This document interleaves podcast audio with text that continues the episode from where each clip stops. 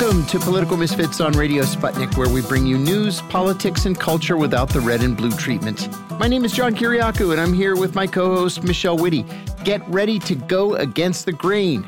Michelle, after uh, we finished the show yesterday, I went up to Capitol Hill to uh, meet with a, a, colleague of mine. And, uh, and I said to him, listen, I have to get out of here relatively uh, soon because there's a big storm coming. And he said, "No, no, I just checked my my uh, my phone, and it's not going to start raining till six, and you'll be out by six. I said, "Well, my phone says it's oh, no. going to start raining at four, and I don't want to be stuck on Capitol Hill." Well, needless to say, at four thirty, I told him I really have to go. I go downstairs. There are no no windows in his office. I go downstairs, and for only the second time in my life, I see a car being carried away by water mm-hmm. down New Jersey Avenue. That's how bad this storm was. I'm hard pressed to think of the last time where I saw a storm where we had three and a half hours of continuous lightning. Incredible. Just incredible. You know, and, and, Washington's one of those places where, you know, we have summer storms. It's humid. They usually come in the afternoons. That's just you know, the area that we live in. But this was ridiculous. They also don't, the swamp is not just a metaphor, no, right? No, like the swamp is also literal. Swamp. So the, the ground is pretty saturated a lot of the time. And so, like, yeah, getting a little standing water, you know, is not unheard of.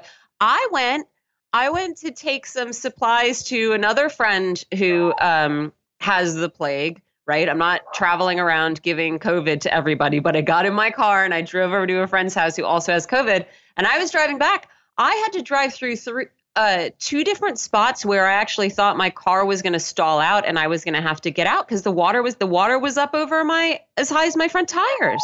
Yeah, it's nuts. Yeah, I I actually couldn't walk straight to the to the metro. I I sat for forty five minutes thinking it would clear up. It didn't clear up. I had an umbrella, so um I walked out of the building and I I physically couldn't get to the subway because the streets were flooded and the water was so high. So I had to go down to the National Gallery of Art, which is like four blocks away, and then cut up underneath the Department of Labor um, to to finally get to the to the metro. It was it was it was insane. We've had some big storms this summer. Hey, John, speaking of art, did you see this story? I think it was in the Washington Post about this new exhibit at the Met that uh, yeah. is demonstrating that uh, that your people have always been tacky. Is that the idea behind yeah, it? Yeah, that that seems to be the idea behind it. The the Metropolitan Museum of Art in New York has a show where you know one of the things that most people don't realize is all these ancient Greek and ancient Roman statues that have been found over the millennia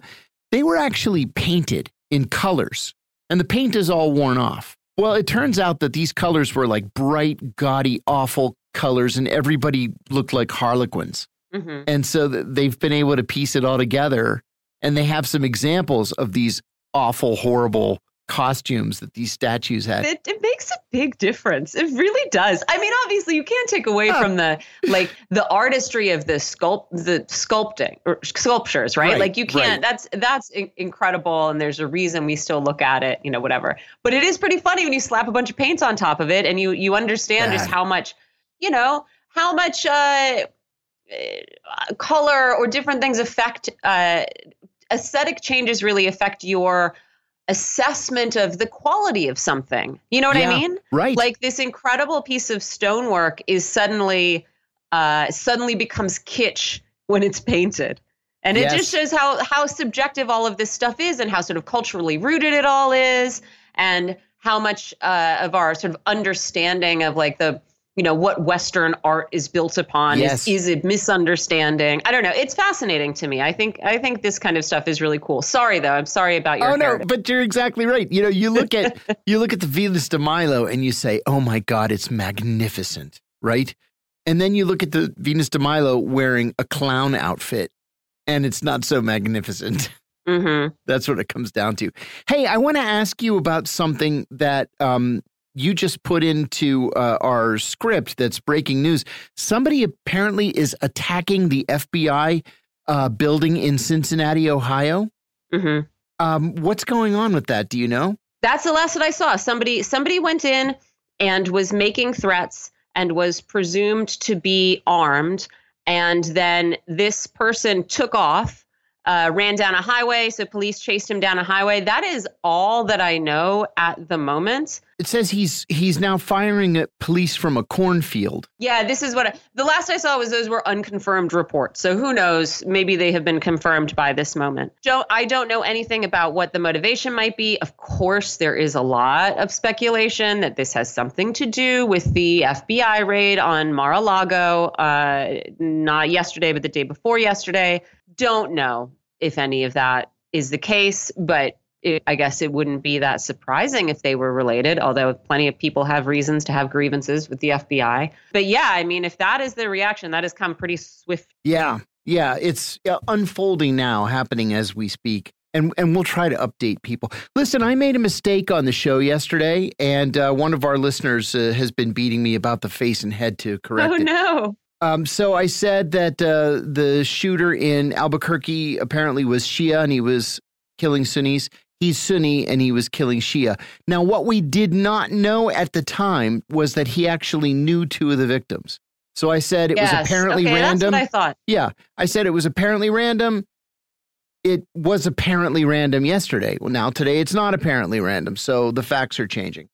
Uh, anyway, sorry uh, if any um, any Shias were offended by uh, by my uh, mistake. We should really come. There should be a label. You know, uh, information is changing rapidly. Be sure to check back. That's what we need. We should put a label. Yes, on the Rumble. Mm-hmm, mm-hmm, right. I think I know where we can hey, find you know, one that's um, already made. Twitter is getting ready to do a bunch more labeling ahead of the Oh, no. midterms. It's uh, it's come out with its strategy to protect the U.S. midterm elections, which just sounds like a lot of it is very reasonable, right? Covers uh, what it calls harmful, misleading information, such as claims about how to participate in a civic process, like how to vote, misleading content intended to intimidate or dissuade people from participating, and misleading claims intended to undermine public confidence in an election. Uh, but you know, like I don't think you should be able to say, yeah, the vote was yesterday, or oh, everybody go here to vote when it's not true. You know, that kind of stuff seems to be, you know, pretty straightforward. But it does start to go off the rails. Twitter announces that it is bringing back its pre-bunks. So pre-bunks in multiple languages to get ahead of misleading narratives on Twitter and proactively address topics that may be the subject of misinformation. And so you could just have a huge blinking light behind you that says Hunter Biden's laptop, right?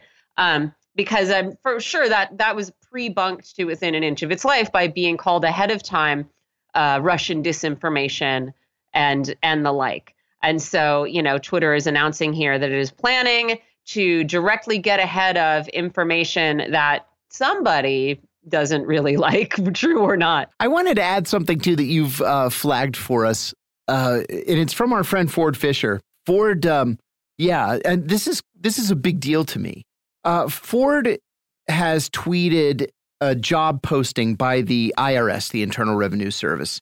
Uh, they're looking for uh, special agents, right? So so internal cops for the uh, for the IRS.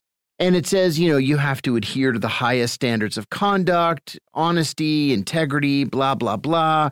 Work a minimum of 50 hours a week, be on call 24 7, all this usual silliness. Maintain a level of fitness necessary to effectively respond, get this, to life threatening situations on the job. I'm, I'm unaware of life threatening situations at the IRS, but okay, that's fine. Carry a firearm that's odd. But get this be willing to use deadly force if necessary. Yeah. Be willing and able to participate in arrests, execution of search warrants, and other dangerous assignments. It's a flippin' IRS cop. And they're telling people you have to be willing to use deadly force. I'm, I'm very troubled by this. I've tweeted it and it's got a bunch of retweets already, but this really disturbs me. And I, I tweeted also that, you know, th this is, there are the same kinds of armed police trained to kill at the Department of Education, the Department of Housing and Urban Development, the Environmental Protection Agency, now the IRS. Why?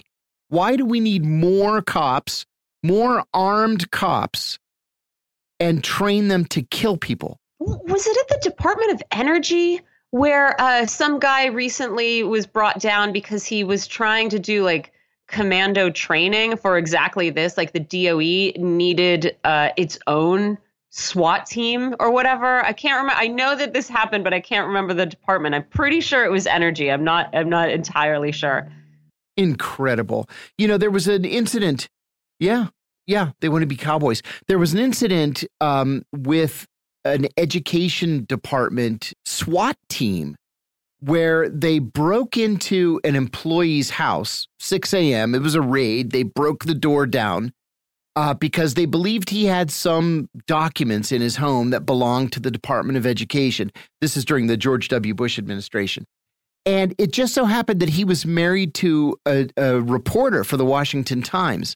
They went into the den that was actually her den and they confiscated her confidential notes, her journalist notes, Ooh. and they took them. And that's why it was in the paper. You know, it was a big deal. They had to go to court and turn the notes back over.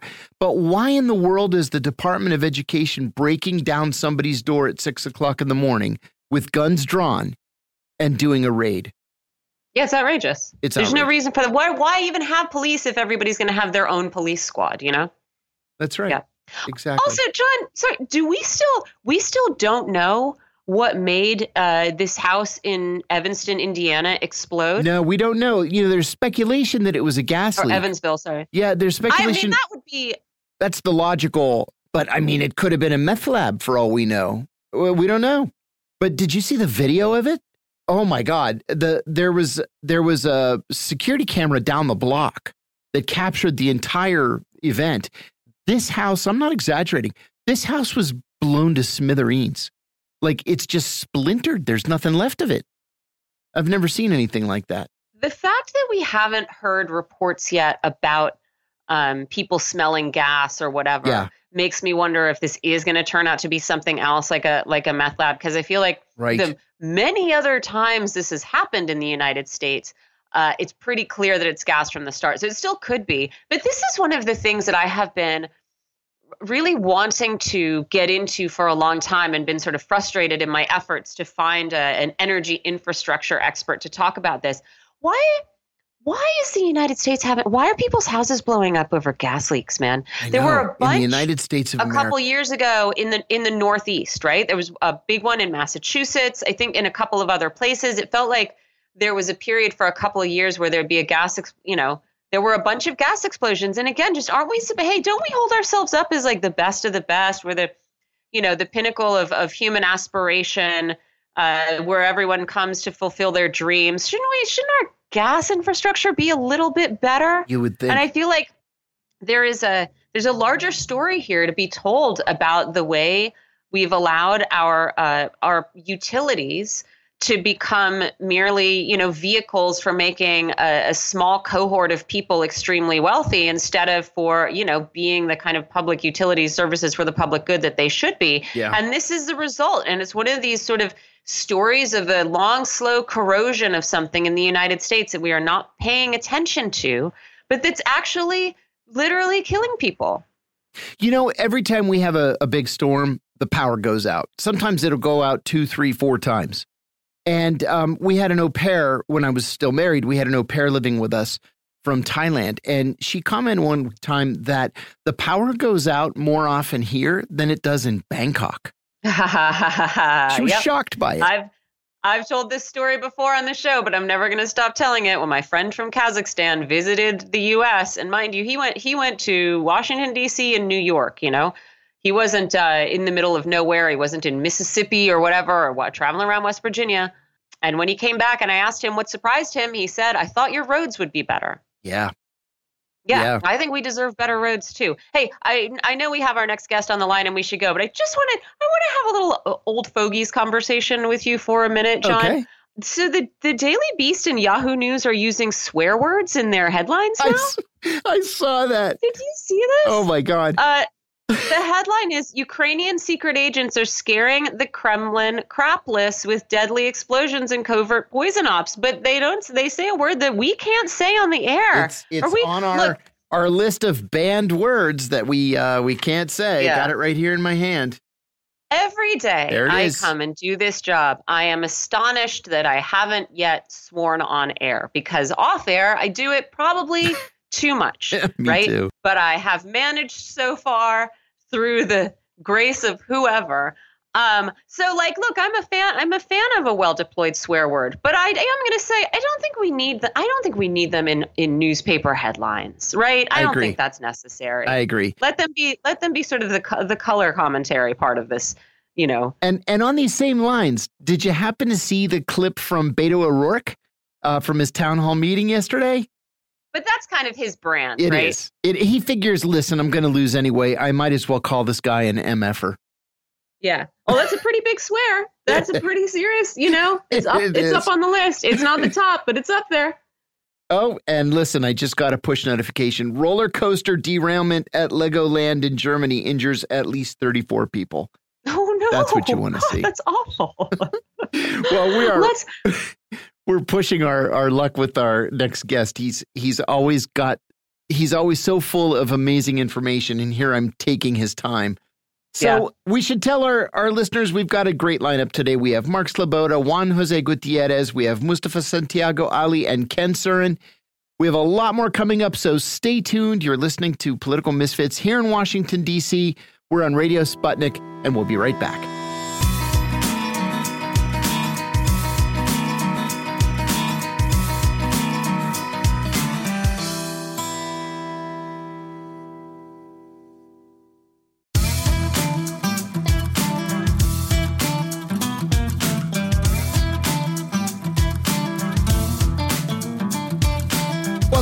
Political Misfits on Radio Sputnik, where we bring you news, politics, and culture without the red and blue treatment. I'm John Kiriakou here with Michelle Witte. If you follow Ukraine news in the U.S. press, you would be reading today that McDonald's is returning to Kiev because the war has turned around.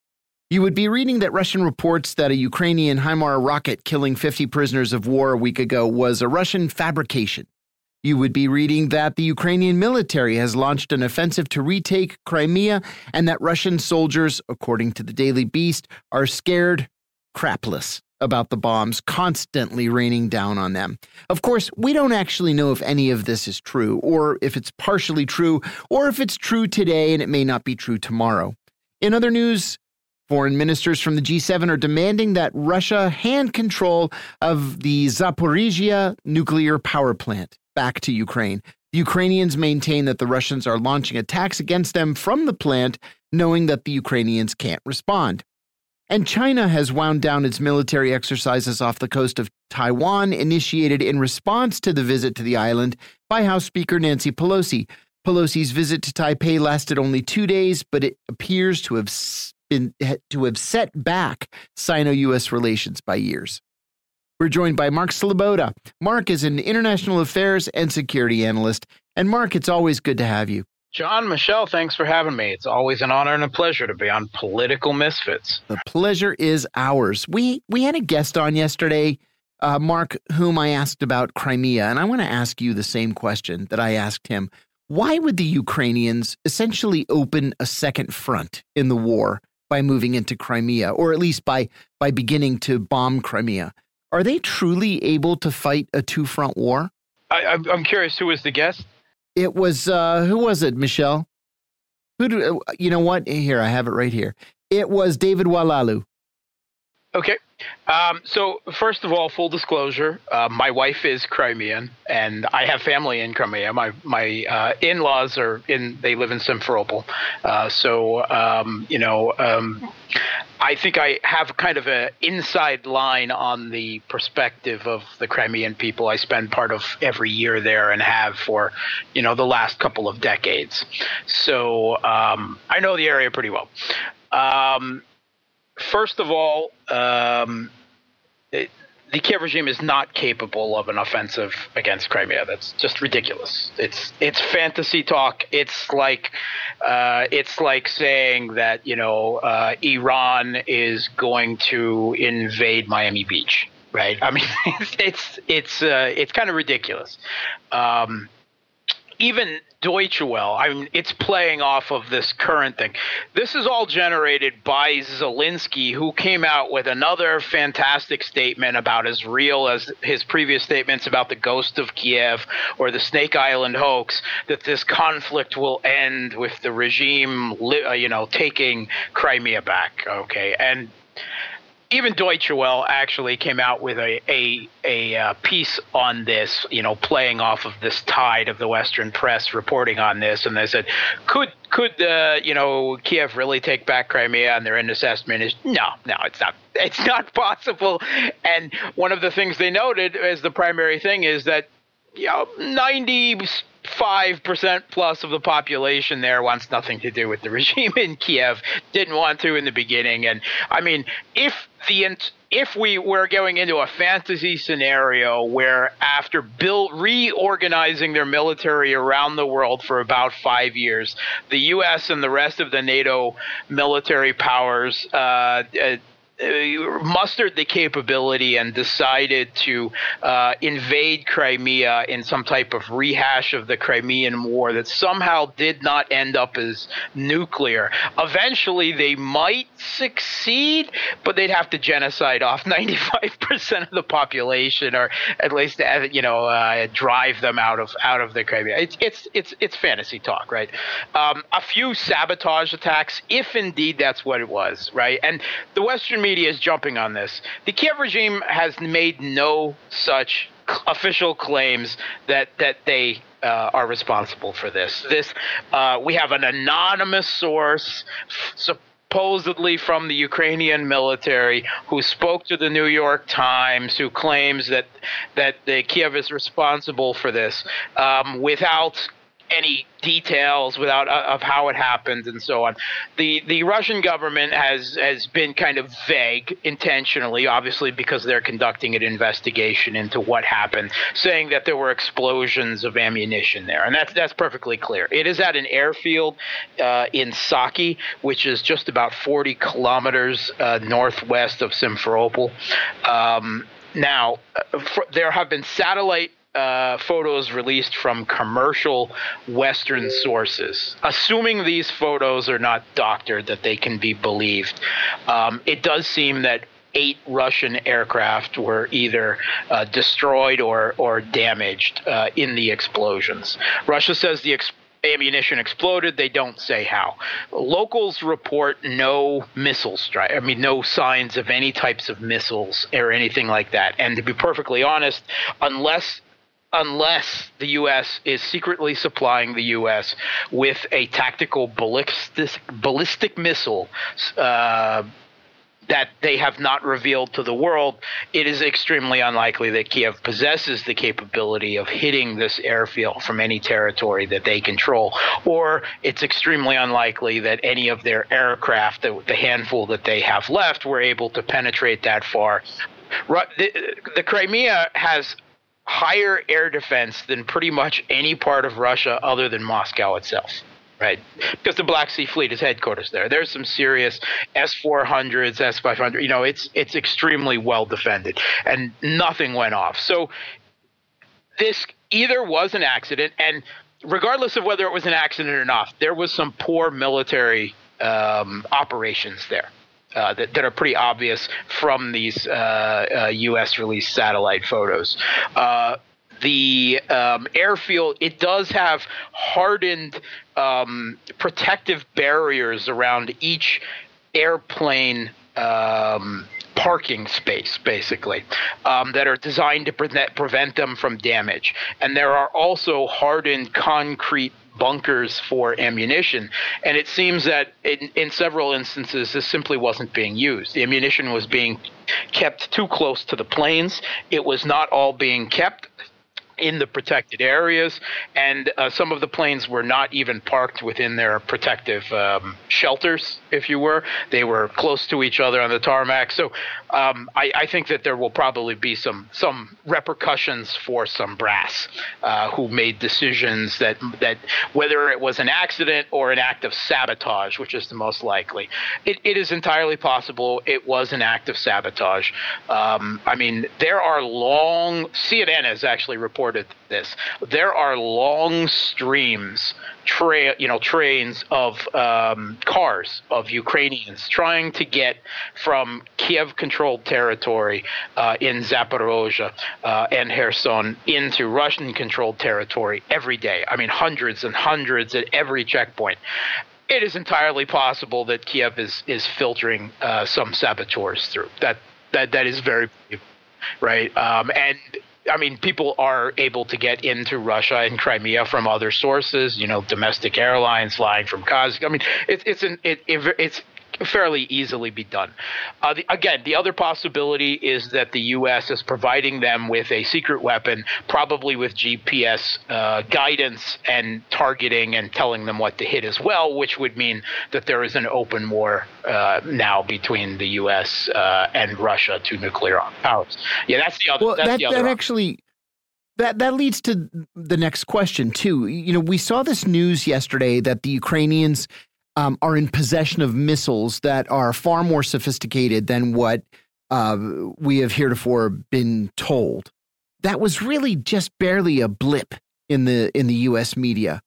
Um, do you think the Ukrainians have uh, more advanced missiles that we've provided these missiles and just never released the information to the press? It is entirely possible. We just found out about this one. This type, this specific missile would not have been used for that. Uh, this is an what the, the what has been revealed by one of the U.S. undersecretaries for defense is that the U.S. has supplied Kiev with uh, AGM-88 HARMs. These are high-speed anti-radiation missiles. They are an air-to-surface missile. That is, they are supposed to be fired from aircraft, and therefore taking out um, the radar um, components of air defense systems. These are designed to defeat Russian defense systems. Um, and I mean, Russia has their own equivalent of this type of thing, but it is more sophisticated than anything that Kiev has, uh, certainly, you know, currently in their arsenal. And there is some evidence that at one Russian air defense site, uh, the fragments of these missiles were found a week ago, which is what generated the whole story. Um, and um, it, it now the big question there is is what actually fired these, because supposedly they can only be fired compatible with NATO aircraft. And no oh NATO oh my God. supposedly has been supplied to Kiev. Um, and there is the idea they maybe quick had a workaround to apply it to uh, you know uh, Soviet era type aircraft, you know, some of the MiGs, uh, but there's no indication that's true. No other NATO allies who still fly Soviet aircraft, you know, in Eastern Europe, you know, former Warsaw Pact, have indicated that that they have uh, the capability to fire these missiles. So either um, or there is the possibility that Northrop Grumman came up with an, an, an ability to land launched them, but that uh, you know was worked on a few years ago and supposedly didn't pan out. No one's heard anything about it. So either um, the U.S. supplied the aircraft to fire these, made a workaround for Soviet aircraft, or it was fired from NATO control from NATO aircraft uh, in the Black Sea or uh, you know uh, possibly um, on on the edge of uh, Ukrainian territory, um, and uh, that's probably the more frightening possibility. Uh, so uh, we definitely are getting closer to the escalation cycle of direct Russian NATO conflict.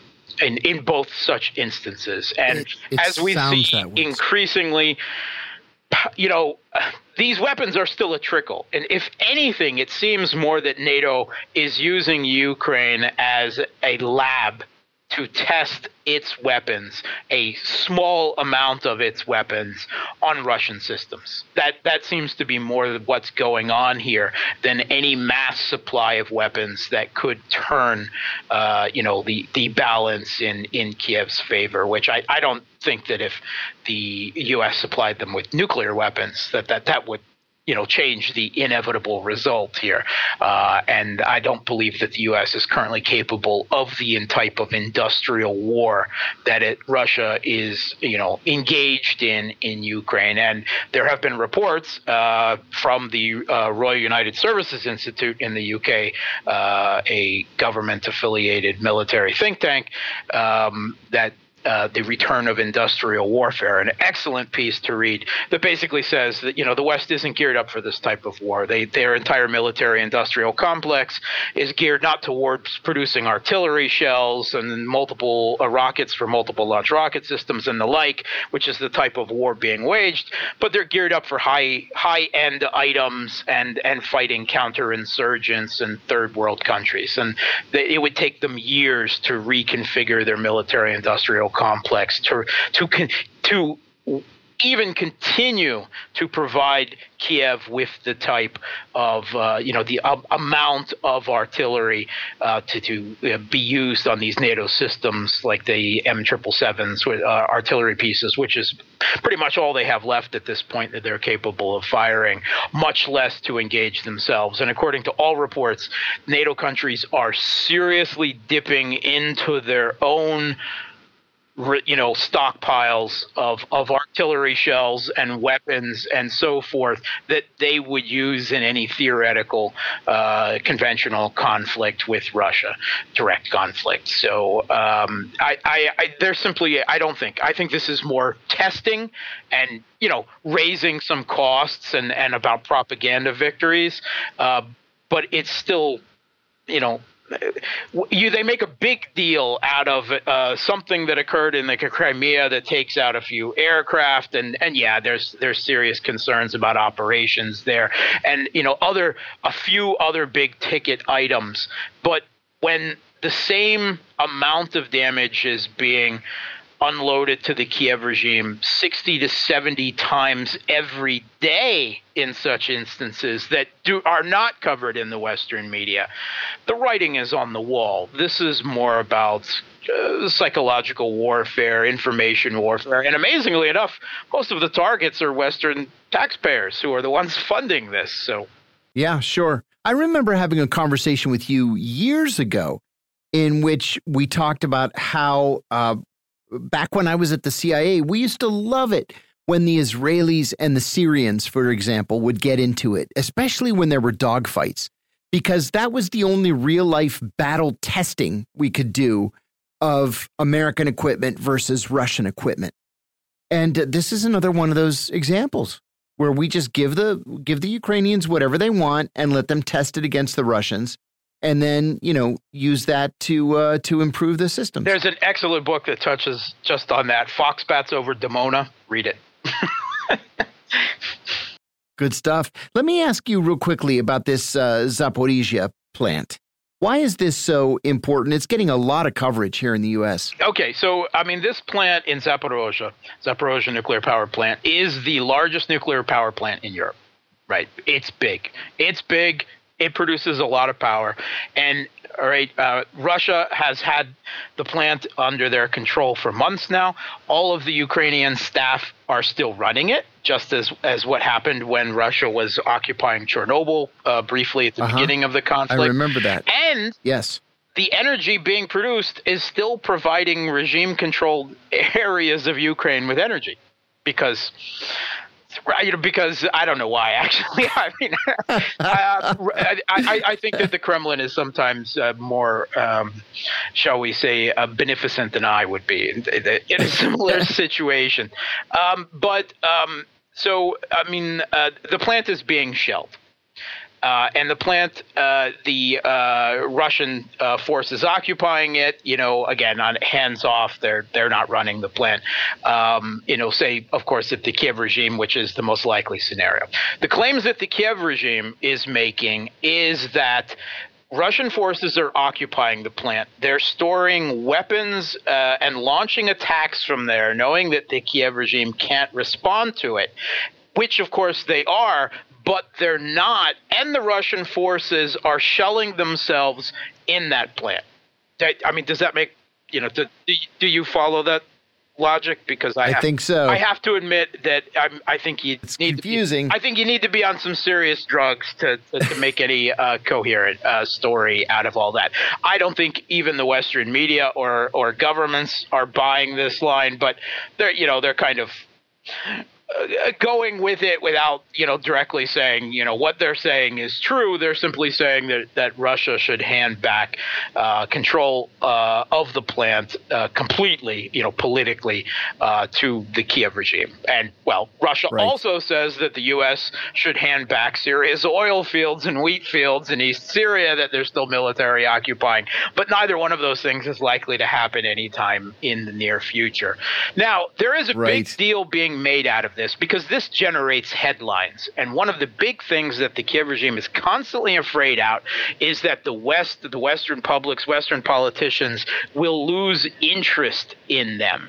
And then that will result in a, we're already in many ways seeing uh, in terms of amount of systems, artillery systems, and other things um, that the um, amount of Western military aid being supplied to the Kiev regime is is decreasing. It's it's going down. Yeah. Now um, there is uh, so. How serious is this? Russia's making a big deal out of it, saying it could be another Chernobyl. Um, it seems that most of the Kiev regime strikes have been at the spent fuel facilities. Um, essentially, they're they're trying to hit used fuel stored adjacent to the plant to try to create a, a, a de facto dirty bomb type thing on what would be their own territory because hey nuclear scorched earth right uh, but more right. than likely it's just to generate attention because this plant was built seriously, right? And it was, you know, uh, uh, uh, built and, and adjusted in the aftermath of Chernobyl. This thing is designed to protect against nuclear natural disasters, right? Like earthquakes, yeah, like right. and man-made incidents such as air crane, airplanes directly hitting the n- nuclear reactor. Right, that's how hardened Jeez. this thing is. Right. Um, yes according to a uh, nuclear plant expert at London's Imperial College, Mark Wenman, I do not believe there would be a high probability of a breach of the containment building even if it was accidentally accidentally struck by an explosive shell and even less likely that the reactor itself could be damaged by some and he went on to say that even the spent fuel is also stored in very robust steel and concrete containers that are designed to withstand very high energy impacts. So I think a little bit more is being made out of this uh, than is being done. But at this point, on at least four occasions, possibly five, the Kiev regime forces have shelled the territory of the plant, doing no serious damage, but certainly generating a zillion firestorms on in the media and social media. One last question. Um, actually, I have a whole ton of questions, but we're running out of time. Uh, another thing that's getting a lot of coverage here in the in the U.S., as you might imagine, and it probably shouldn't be, uh, is the fact that the U.S. wants to trade uh, Brittney Griner and Paul Whelan uh, for Victor Bout. Uh, you know, these things normally are not uh, litigated in the in the press. They're not um, uh, they're not laid out for all to see the details. They're usually very private. They're done through intelligence channels. This one's different. Um, how is this playing out in the Russian media? Is it like it's playing out in the American media? Um, well, I, I have to say that it's rather a minor issue in the, the Russian yeah. media. Um, obviously, uh. um, and it's certainly tied in, you know, with the fact that Ru- the U.S. pursued this uh, uh, drug witch hunt against U.S. Olympic athletes, and the fact that this American uh, Olympic athlete fell into Russian hands with uh, cannabis vape cartridges in her luggage, um, and uh, you know.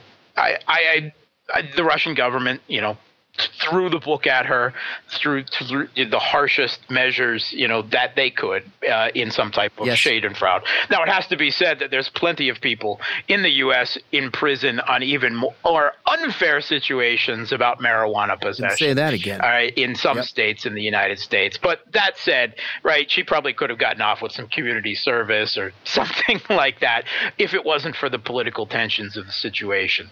Uh, Russia has basically said, uh, in at least what they've said publicly, uh, that uh, you know two for one is not a deal, and they've suggested throwing in a uh, uh, a Chechen held by um, the German government, the Germans, who yep. is wanted for um, supposedly assassinating a Chechen terrorist that the German government was providing asylum to, uh, because you know two for two, two for you know, so on, uh, quid pro quo. Um, and uh, these negotiations are supposedly going on behind closed doors. We'll see if anything actually uh, comes from it.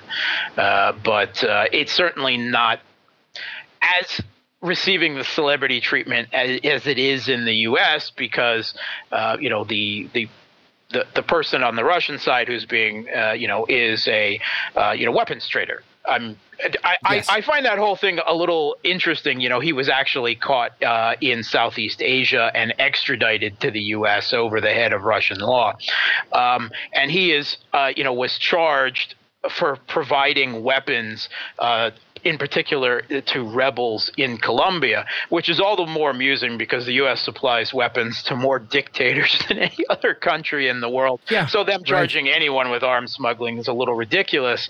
And particularly in Colombia, when the people there have now elected a former FARC rebel as their leadership uh, in what is certainly a blow to U.S. influence in the region. So I guess you could say that in the end, Victor Bout kind of won that one. Mark Sleboda, thank you so much for joining us. Mark is an international affairs and security analyst, and he joined us from Moscow. You're listening to Political Misfits right here on Radio Sputnik. We'll take a short break and come right back.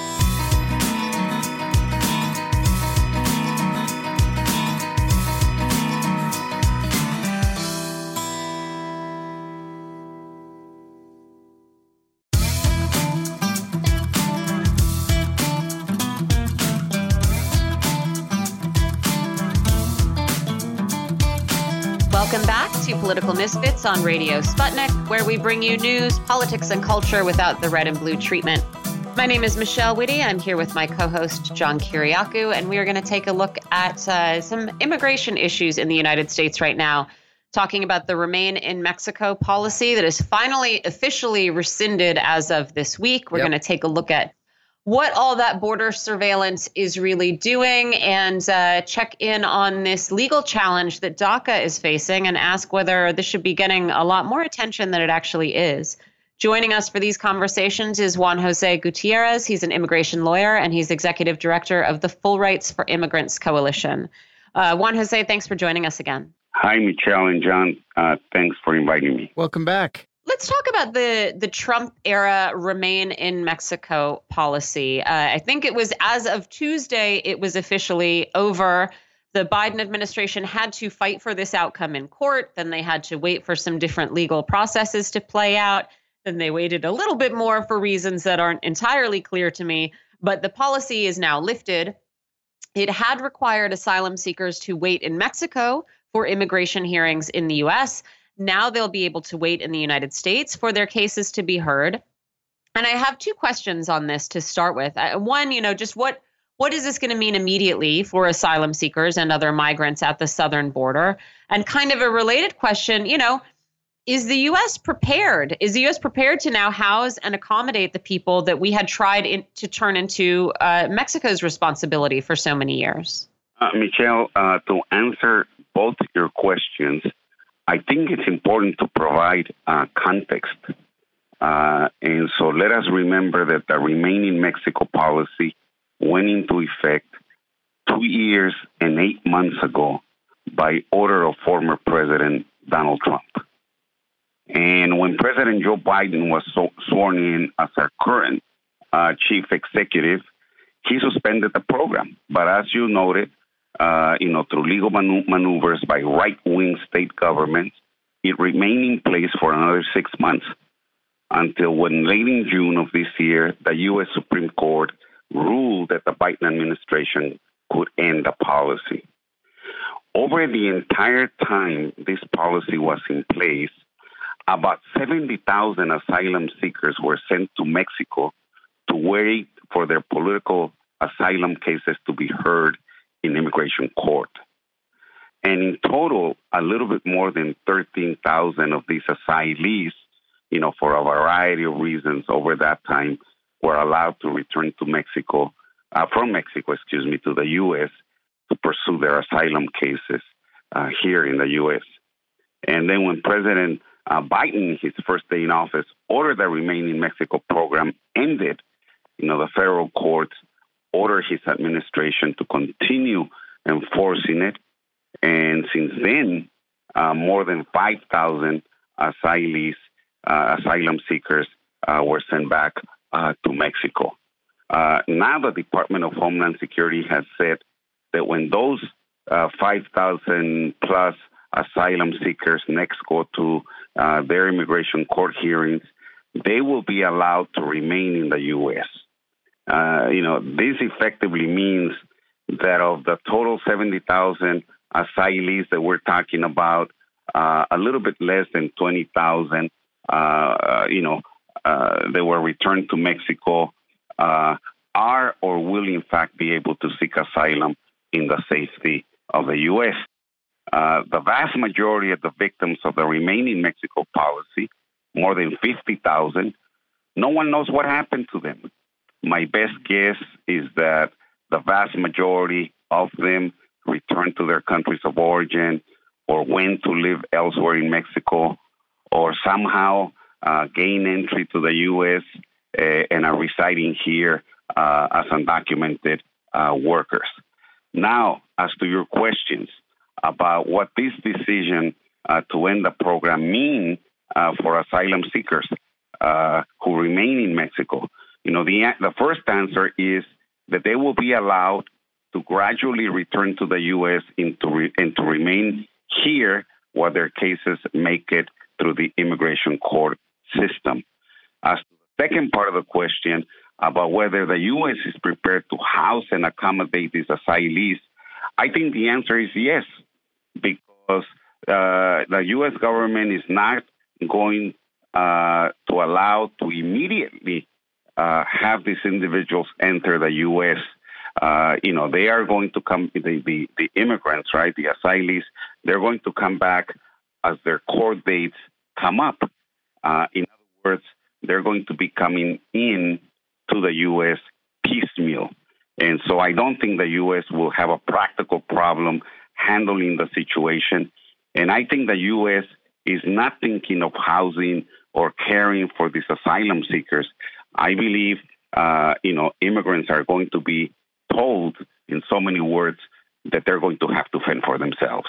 Yeah, I mean that seems to be always the way. I kind of want to talk about how how we talk about migrant flows on the southern border because it seems like for for Republicans there's a real um, desire to emphasize the number of of potential migrants to suggest that the U.S. is being you know swamped by dangerous criminals, right?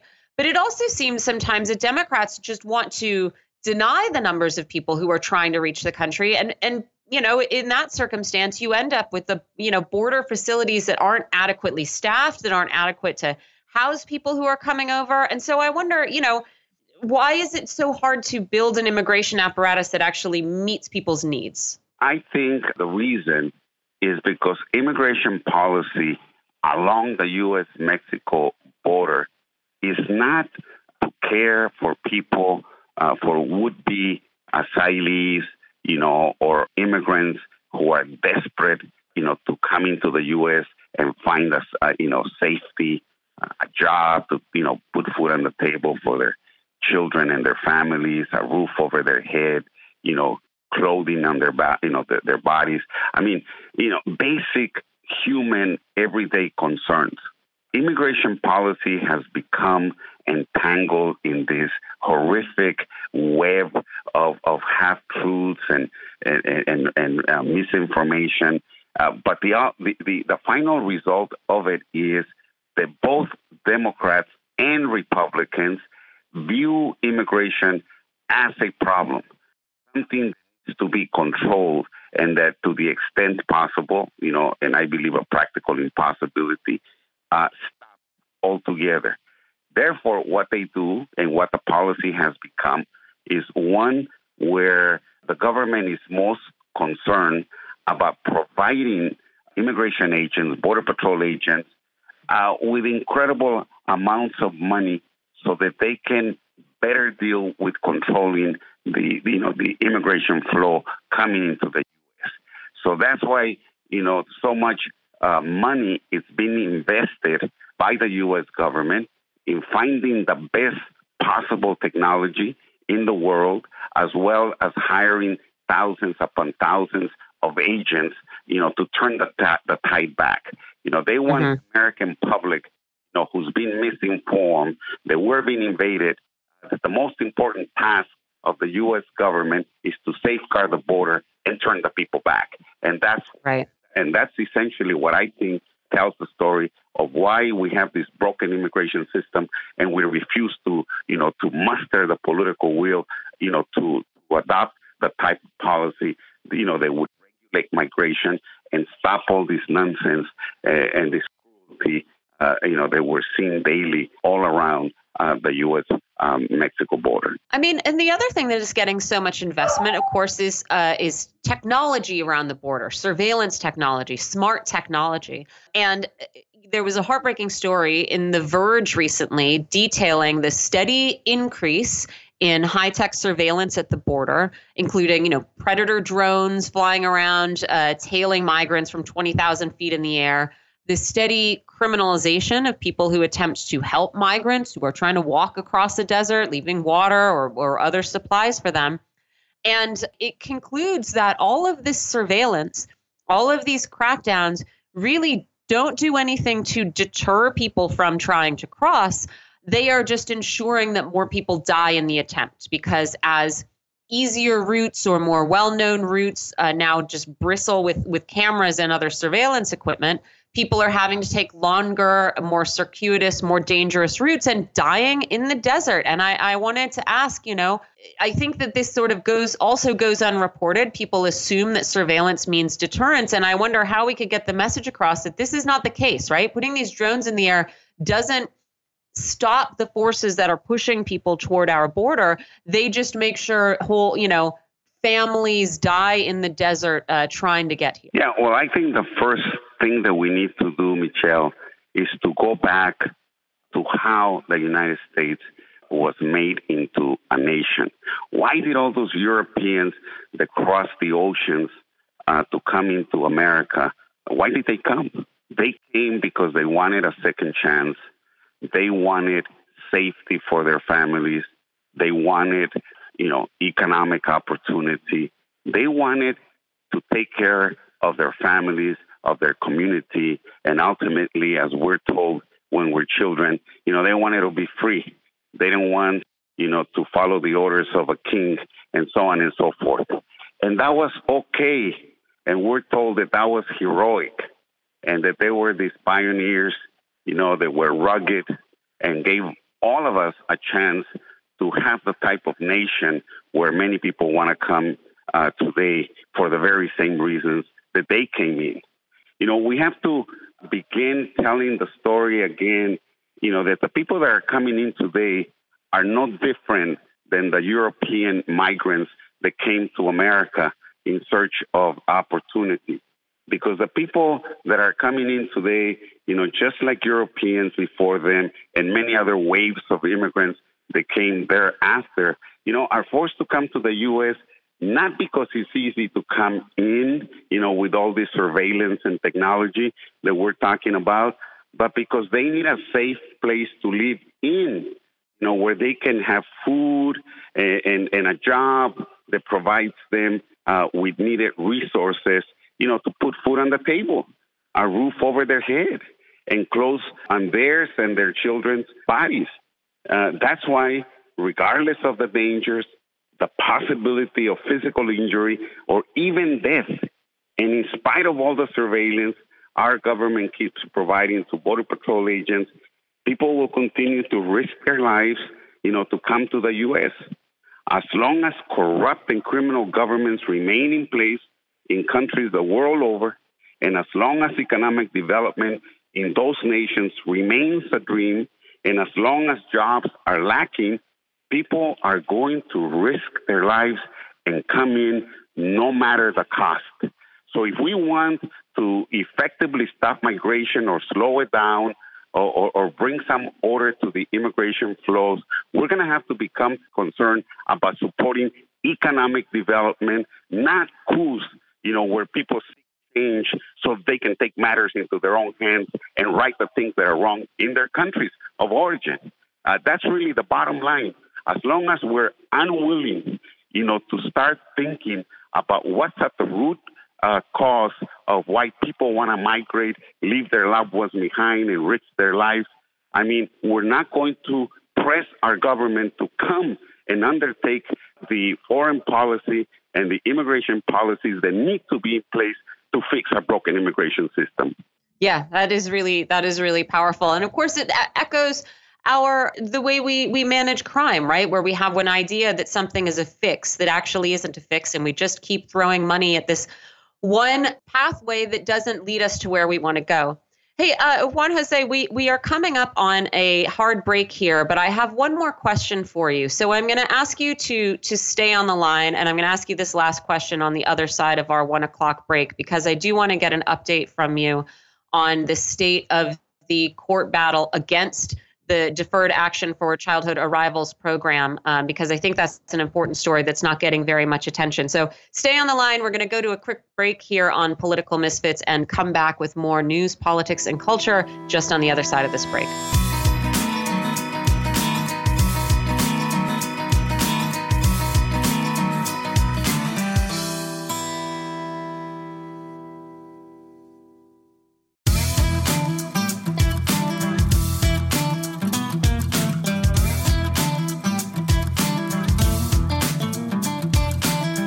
Welcome back to Political Misfits on Radio Sputnik, where we bring you news, politics, and culture without the red and blue treatment.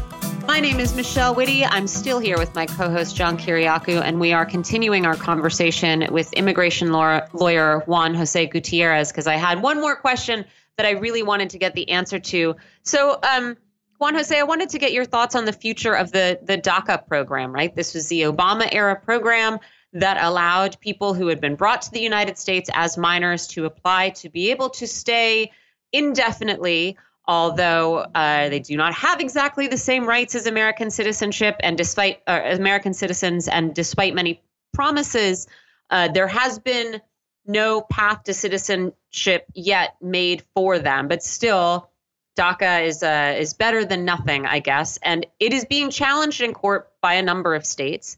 Uh, and just earlier this month, a judge refused to allow the program to resume accepting applications while the court battle continues.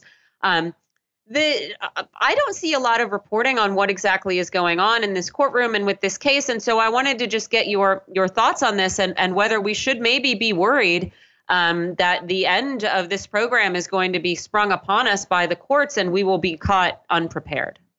I am very concerned about what's going on with DACA.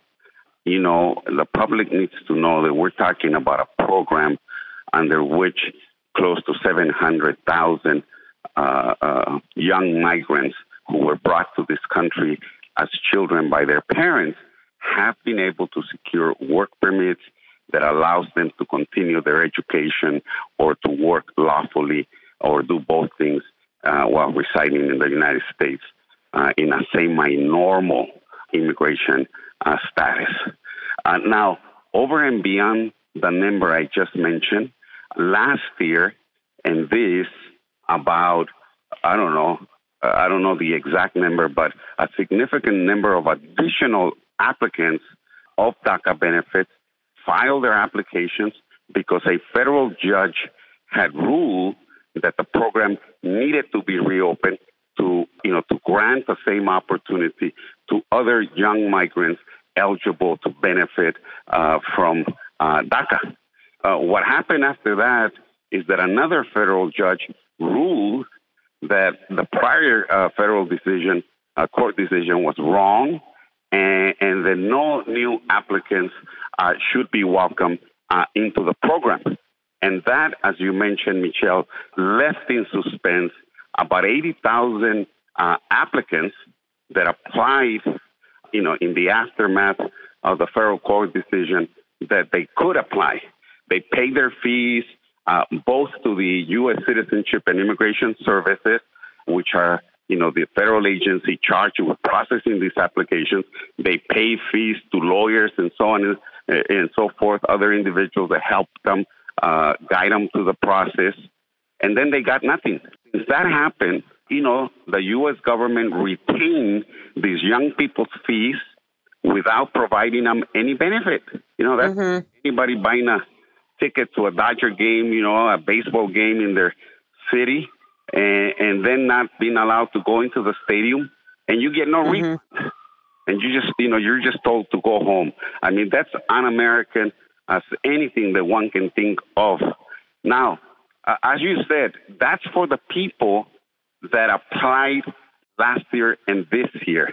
But for those that applied going back to 2012, when the you know when the program was initiated under the Barack Obama administration, you know uh, they're in danger or of, of of not being able to continue enjoying the protections of DACA because many people, you know, governments, state governments are challenging the, the legal basis under which this program was set in place.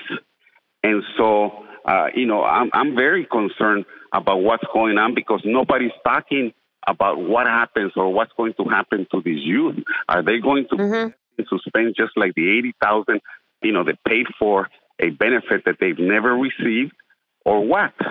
And I think the most telling event that just happened is what happened in the Senate uh, last Sunday when uh, voted and approved the you know anti-inflation uh, legislation, and nothing was said about immigration rights, but uh, legal protections for immigrants, not just for the millions that are waiting some kind of legal relief.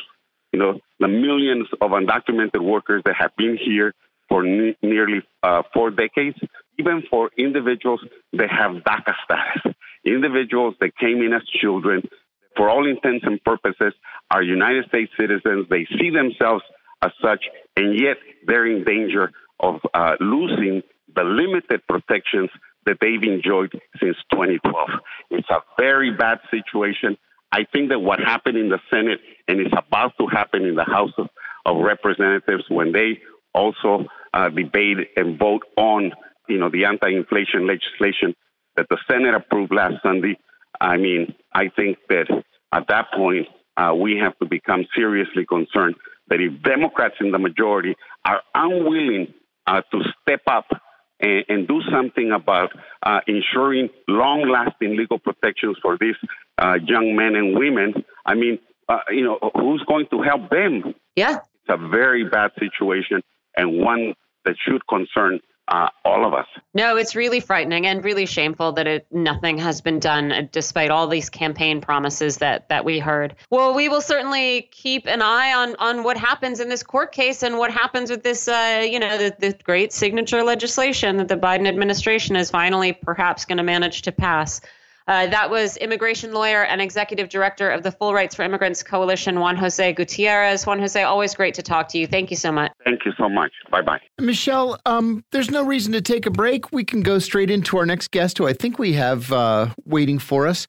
Several studies and investigative reports were released today showing that climate change is fueling a barrage of summer floods, that warming temperatures are pushing insect pests farther north where they damage crops and trees, that it's causing unprecedentedly bad fires in California, and get this, that it aggravates and intensifies more than half of all human pathogens. Still, many Americans don't believe that climate change is real. Earlier this week, the Senate passed the Schumer Manchin Inflation Reduction Act, which included spending on addressing climate change, at least a little bit. We'll talk about that and about politics with our next guest. We're now joined by Mustafa Santiago Ali. He's Vice President of Environmental Justice, Climate, and Community Revitalization at the National Wildlife Federation. Welcome back. Good to have you back, Mustafa. Thank you so much for having me. Thanks for joining us.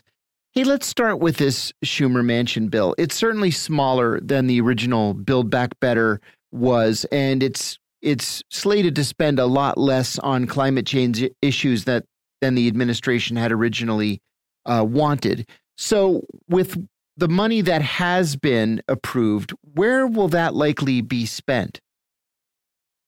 Well, you know the the uh, the transformational thing about this piece of legislation is that when it was pulled together, it looked across the country to make sure that there were wins in it for everyone. Uh, of course, uh, you know, I'd like to see our most vulnerable communities being, you know, a strong, strong beneficiary of this. But, you know, there are dollars that are in there for those um, as we move toward this clean economy on the transportation side, you know, around the EV tax credits. Um, and now also, uh, you know, if it's a, a used electric vehicle, there are dollars that are there. There are dollars also that are in there for smart agriculture. Um, because we understand that agriculture is going to play a critical role in being able to address.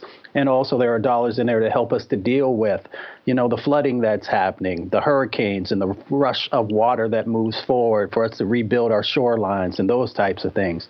But there are also dollars in there to rebuild uh, and continue to build out, I should say, our energy infrastructure um, so that as we move toward the utilization of more electricity for the things that we need to do, that that will be also uh, handled. But then we got to get down to the mom and pop types of things that are going on. Y'all know that I was raised in Appalachia and in Michigan, and for those folks, that's where the rubber really hits the road. So we're talking about being able to make sure that people's homes are more energy efficient and giving them the dollars to be able to actually accomplish that.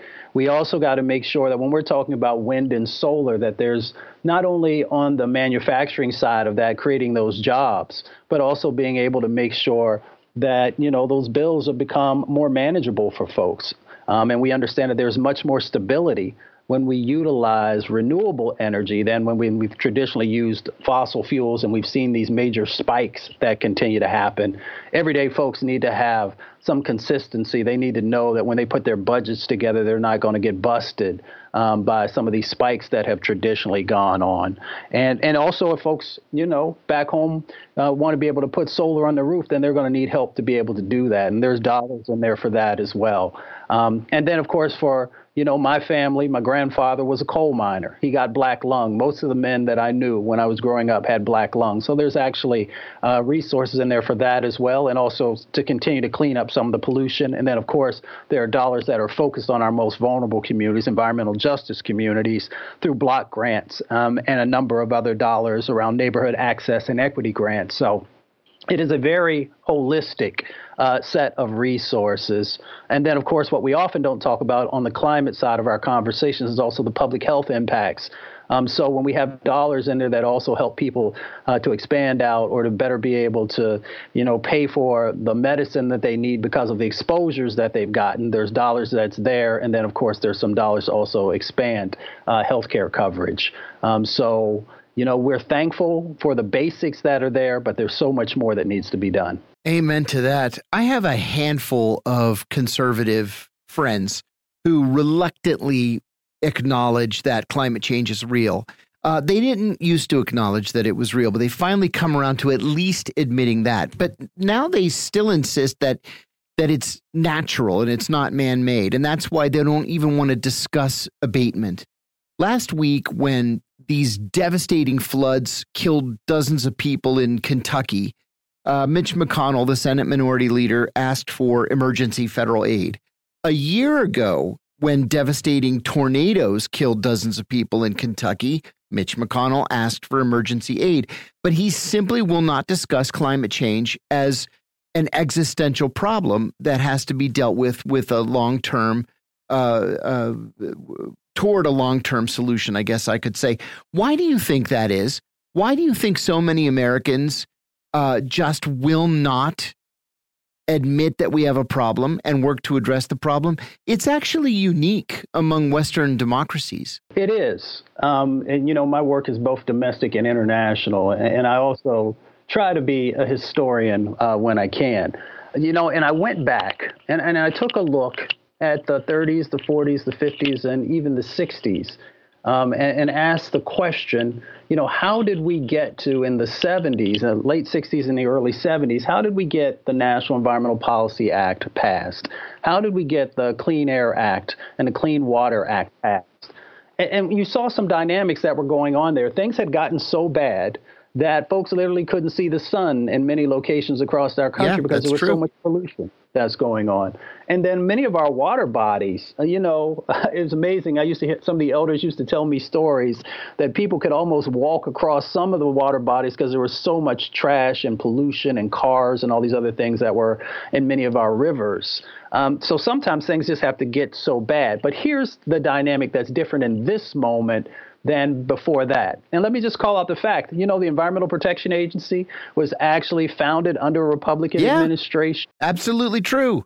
Yeah, and Republicans used to see value in that. They also saw value in conservation and a number of other things that are that are positives uh, as long as we're looking at them in a holistic way. There are two things that are happening now in this moment that changes from what was going on in the late 60s and early 70s, and that is it is uh, the politics and the money.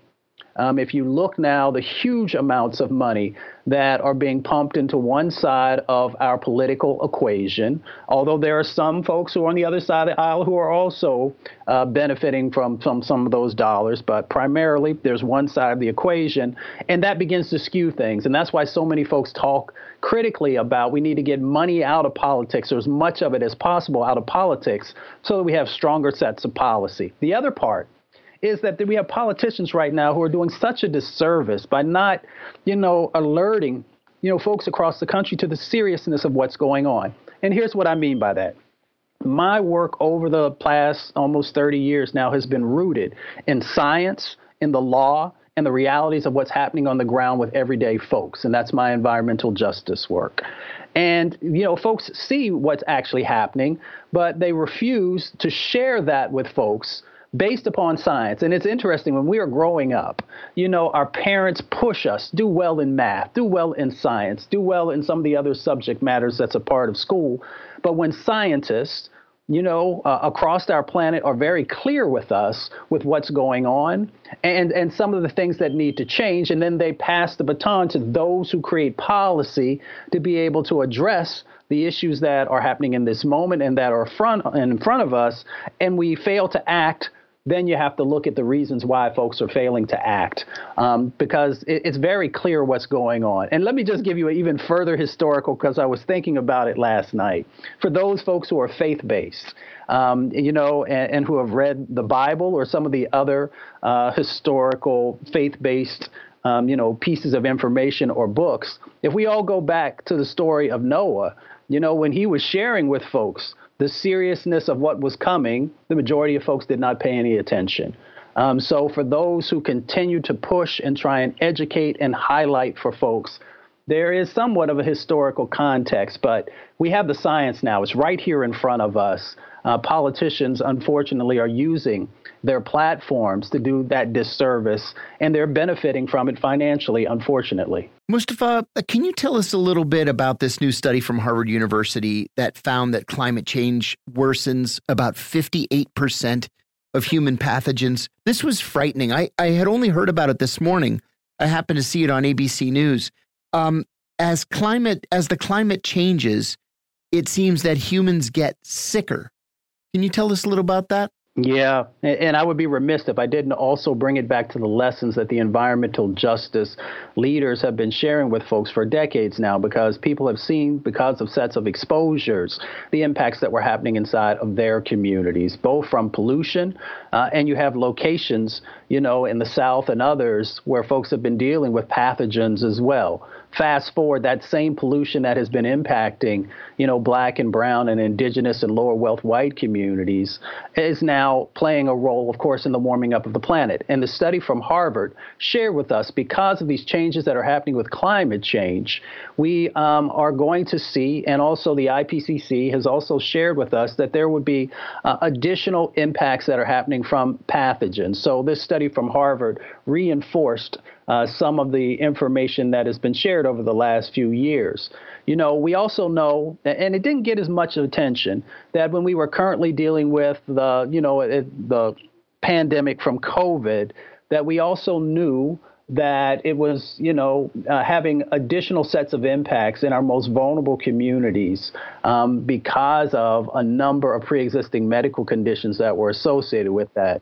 So now with the Harvard study, they're helping folks to understand across our planet that there are going to be um, additional public health impacts that are going on, both from viruses, um, but also from other pathogens that we will be facing. Here's some examples for you. If you go down into the Black Belt, uh, into the South, we now know that folks are dealing with both West Nile and dengue fever, things that traditionally had been in more tropical zones, but folks are also dealing with hookworm and pinworm. These are things that are not traditionally seen in our country, but because of the changes that are happening uh, from the climate, from the warming up of our you know temperatures, um, that it is now making those types of things have the ability to actually survive and thrive um, inside of our country.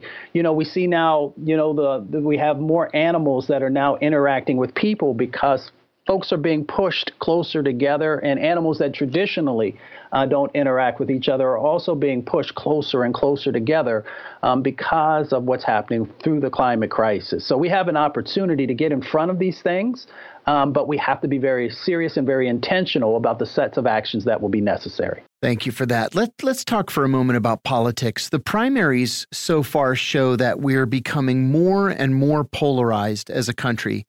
Uh, this was actually highlighted on today's news on, of all places, Fox. Most of the Republican House members who voted to impeach Donald Trump have lost their primaries, and even the Democratic National Committee has spent millions of dollars to help the most reactionary pro Trump right wingers win their primaries with the idea being that they'll be easier to beat in a general election. What do you think of this strategy? Is this not a dangerous risk to the Democratic agenda, especially when it comes to something like climate change? It's not a strategy that I would pursue. Um, you know, uh, Dr. Martin Luther King Jr., you know, being the very prophetic individual that he was, he shared with us, he said, We must learn to live together as brothers and sisters or perish as fools. Um, I, I see that dynamic playing out now where, you know, we continue to push people further and further apart instead of looking for opportunities to bring folks together because the sets of challenges that we have in front of us are very large. But also the sets of opportunities are even larger if, you know, we do that extra hard work um, uh, of finding commonalities um, because, you know, politicians' main goal in many instances is to get reelected, and they will use uh, whatever it takes to be able to do that. And in many instances, that doesn't benefit folks inside of our country. You know, the beauty of the bill that will get signed here. Um, is that it gives us an opportunity once again to pull folks together and to help them to understand that there are opportunities to help improve their lives, both on the public health side, but also on the economic side. You know, I've worked in over a thousand communities across our country and a few outside. And, and you know, one of the big drivers is economics. Um, so when we can help people to understand there's a new set of economic opportunities, not just for you to be a worker in a space, but for you to actually be able to create your own businesses. I can't tell you how many folks that I talk to who get excited um, about the opportunity to be able to create their own business and to be able to give back and to be able to hire folks from their communities or their counties. Um, so that's one of those examples of how we can bring folks together. I think the other part of it also is is that you know as we begin to roll out some of these things, let's use you know trucks as an example. You know once folks begin to, especially in rural communities, be able to see that you know electric trucks um, you know, um, operate in very similar fashion to what they were driving before, but it's going to be lower sets of costs for them to be able to fuel those vehicles, that they'll be able to pull uh, even greater amounts or carry even greater amounts. You begin to create opportunities for deeper sets of conversations on some of the other things that we need to be able to move, move forward on. So, going back to your question, you know, I think that we should continue to be focused on bringing folks together. You know, I, I, love Dr. King, so I often highlight some of his quotes. One of his quotes is that we come to these shores in different ships, but we're all in the same boat now. We've got to help folks understand that we're in this boat together and that there is a North Star that together we can actually address what's happening inside of our country. We can strengthen people economically. We can better help to protect their health. And we can also protect communities. We can protect wildlife, all these things that are critical because when it comes down to the final analysis of what's happening, this is about mind, body, and spirit. Um, and when we continue to allow the trauma that the climate crisis has brought and will brought. I think about those brothers and sisters in Kentucky in those huge amounts of water that were rushing through their community and stripping away you know, sometimes generations of relationships um, and, and, of cultural centers and a number of different things. You know, we, one, we have to be there for folks in that moment, but even in a more significant way, we need to get ahead of the problem. We know what's coming we have some solutions for what's coming. There will be new ones that need to be developed. And we can't forget folks who are most vulnerable because they're the ones who get hit first and worst and are least likely to be able to recover from what's going on. So I share that with those politicians who might be listening that your responsibility is the protection of individuals inside of our country, and you have the ability to actually play a significant role in making that happen. Uh, and, and, that is our expectation of you. I used to work for John Kerry uh, when he was the chairman of the Senate Foreign Relations Committee staff. You can say a lot of things about John Kerry. I have, certainly. Uh, but to his credit, he was completely and utterly devoted to addressing climate change. How would you assess the commitment of the two parties right now to addressing climate change? The, the Biden administration, of course, is claiming a victory with this Schumer Manchin bill, but you know, the Senate is divided 50 50 and the House is barely Democratic. Are the two parties able to work together on any uh, climate change issues or on legislation to address it? Well, you know, here's the interesting thing they are going to work on climate change. The question is, are they going to do it from a offensive positioning where we are making the investments and helping to educate folks, or will they do it from a defensive positioning where they, you know, our country continues um, to have to, you know, pay huge amounts of money and, and have to, you know, continue to strengthen other parts of our healthcare system because so many folks are being impacted by things we talked about earlier and additional sets of things. So, you know, we have a huge amount of work that needs to happen. Democrats have taken leadership um, in addressing these issues, but there is a historical context for environmental work on the Republican side of the equation. I, I think Republican brothers and sisters need to, to go back and look at their history. Um, and then, you know, play a, a co leadership role in helping to address what's going on. But they have not done that uh, outwardly in this moment. I will tell you, I spend quite a bit of time uh, on Capitol Hill, more than I probably would like. Um, right. And when the camera's aren't there, is a whole different set of conversations, which is really mind blowing. That you know, once the cameras come on or the or the microphones are put in front of you, you say one thing, and then in private, you're like, yes, I know climate change is real. I know we need to address it. But when I go back home, I'm afraid that I'm not going to get reelected if I do the right thing. And what I share with folks is that you know, no politician is supposed to be there forever. You're supposed to to do some good work, um, and, and, then you know turn it over to the next set of folks who hopefully will do some. good. That is right. I want to ask you uh, one final question. We've all watched the drying up of Lake Mead and Lake Powell. Uh, we're in the process of watching what appears to be the drying up of the Colorado River. you know, Michelle and I joke about finding bodies in barrels and such, but this is deadly serious stuff. Is there any plan at all to to try to rectify this situation to save Lake Mead and Lake Powell and the Colorado River or are we at the mercy of of climate change on this? We're not at the mercy of climate change if we are willing to act. So I've been to two of three of those over the last few years that you mentioned. You know, sometimes there are these smaller regional sets of initiatives that are in place, or sometimes even more locally but we have to have comprehensive strategies to be able to do this. Those comprehensive strategies, one part of it is conservation, and that means that there's education that needs to happen to help people to understand that if we want to be able to continue to have this essential resource, then once again, we've all got to pull together around that. There is also the infrastructure sets of actions that have to be put in place. Uh, and once again, that means that, you know, uh, folks on both sides of the aisle have to be able to come together to think critically about this. Some people may say, well, Mustafa, I'm not even sure if that's possible. It's possible because you look at some examples like around the Great Lakes, or if you look at the Chesapeake Bay, where you had folks on both sides of the aisle who are willing to come together to be able to clean those up. So we know that there are examples that folks can work together. The question is, will folks work together?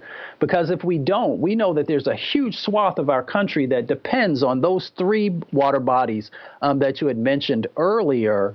Um, but we literally have some opportunities to be able to mitigate some of that. Will we be able to mitigate everything?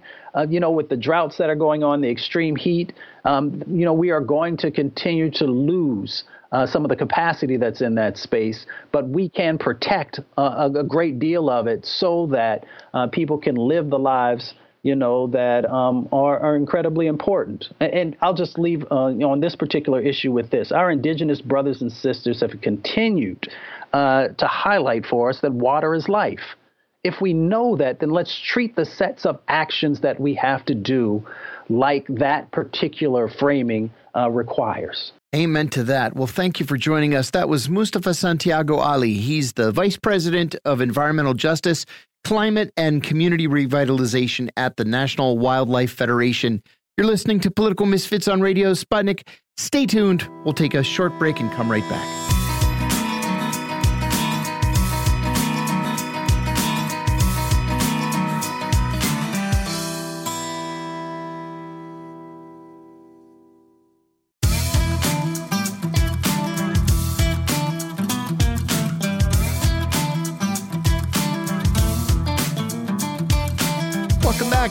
Misfits on Radio Sputnik, where we give you. Hi, John. Yeah, there you are. I was muted.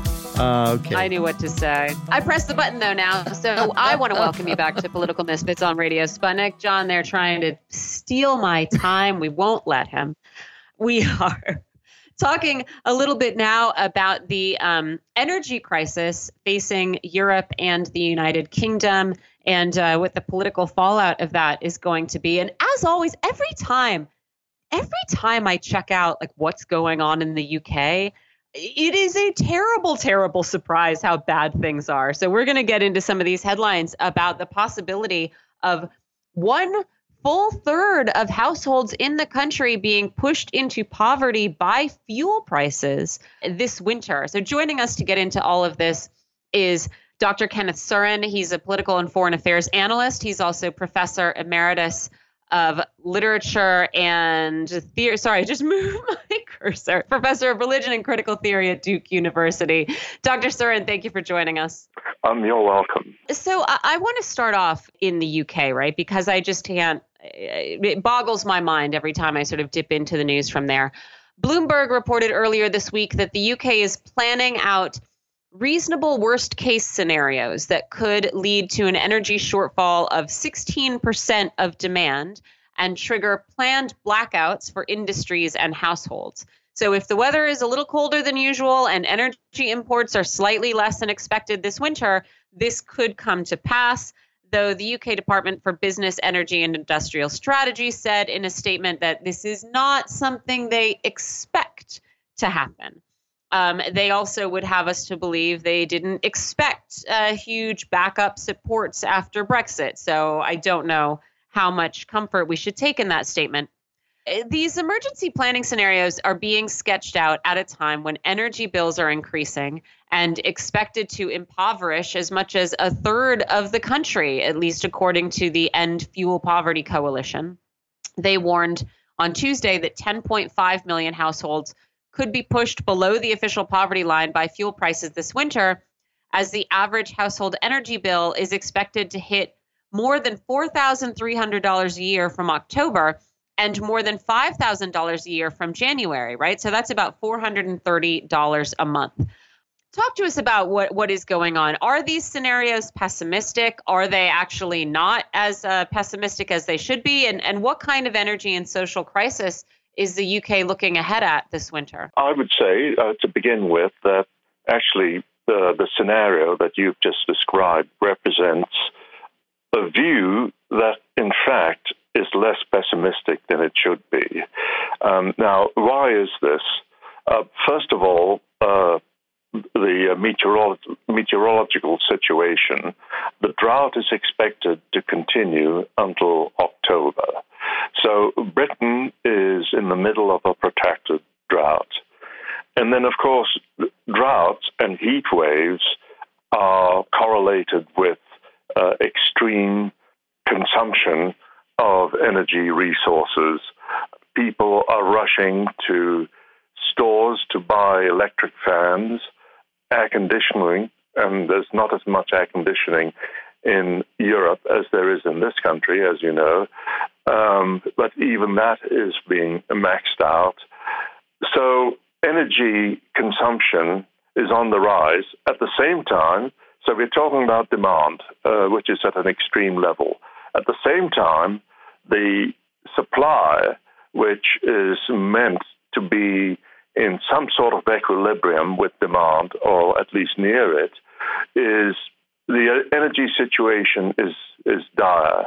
Now, the number one factor contributing to this is the privatization of the utilities by the Conservative Party. What has happened across the board is that the utilities, especially the uh, power companies, have put the interests of their shareholders and top management ahead of those of consumers. This is a familiar story.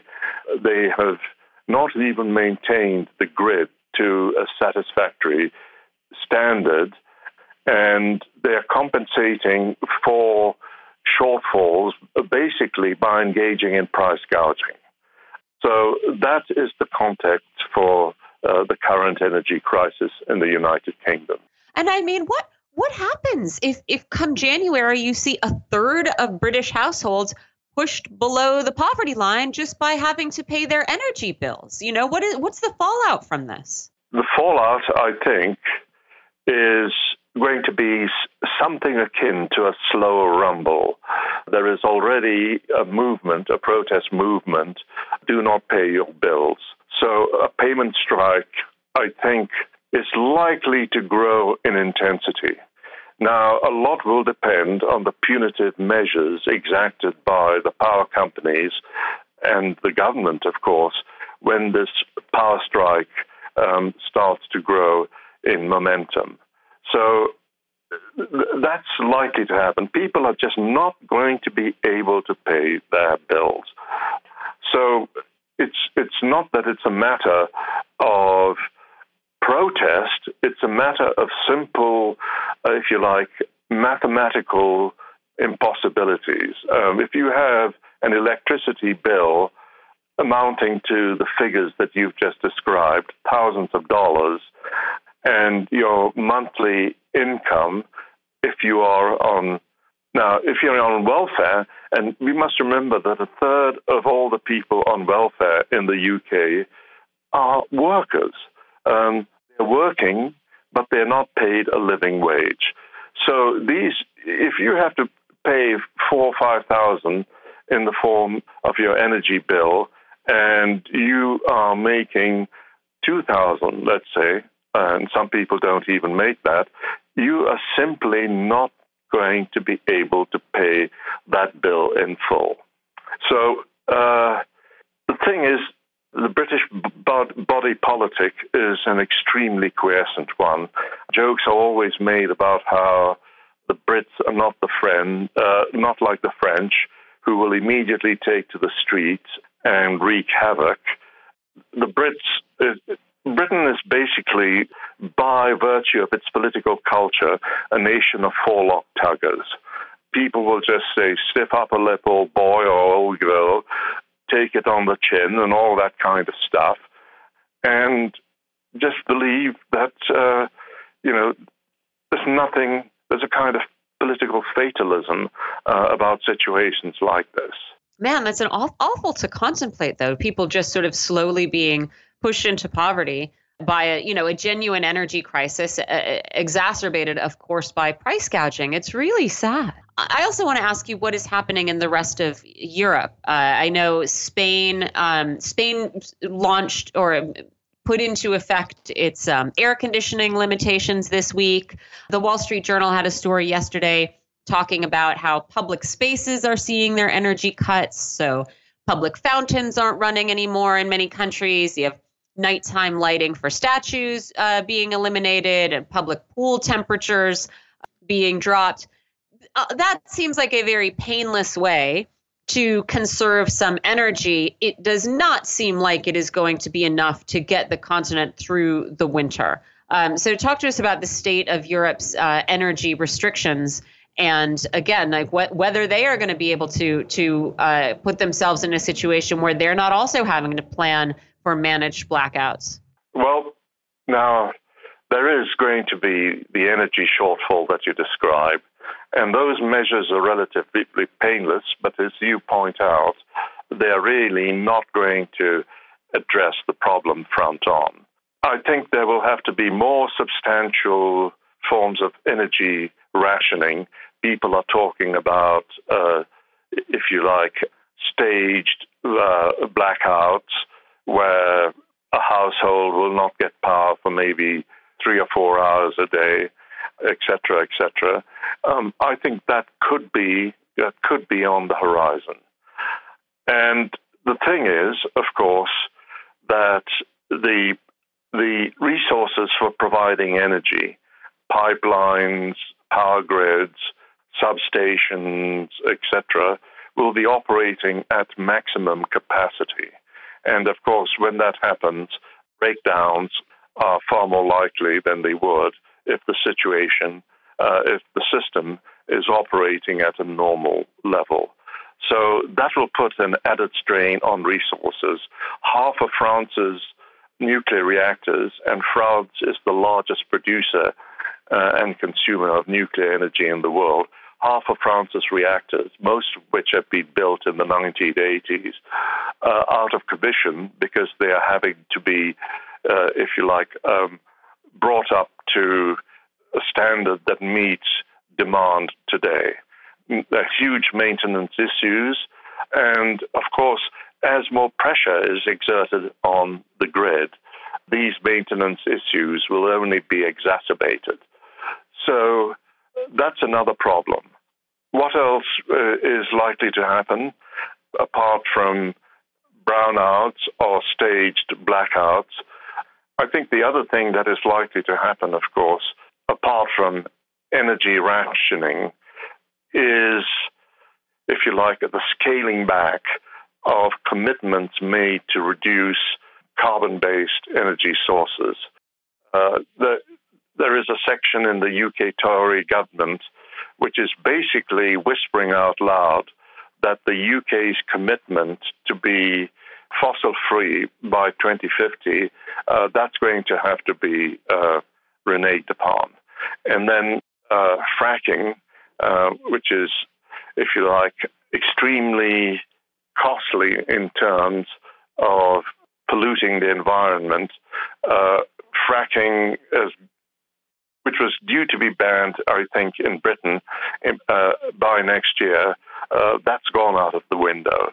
So will be looking, uh, governments and uh, electorates will be looking at energy sources that are much more invidious for the environment.